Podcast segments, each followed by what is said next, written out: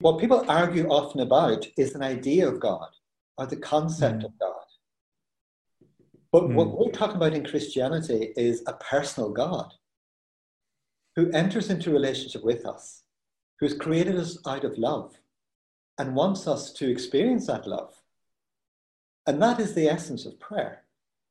And therefore, when we try to look at God from the outside in a scientific manner, we will never be able to access God because He's a person. It's the same with any friendship. If you try to study it from the outside, it won't make sense. It's not until you're actually in that friendship that you appreciate how transforming it actually is. So often I say when it comes to the Word of God, we can look at it in two ways.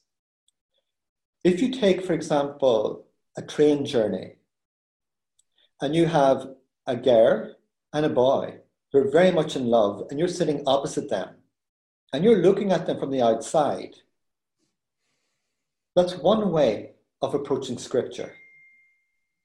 Another way of approaching it is if you're the boy in that relationship and she's the girl, and you're experiencing it from inside the love, then scripture is very different for you.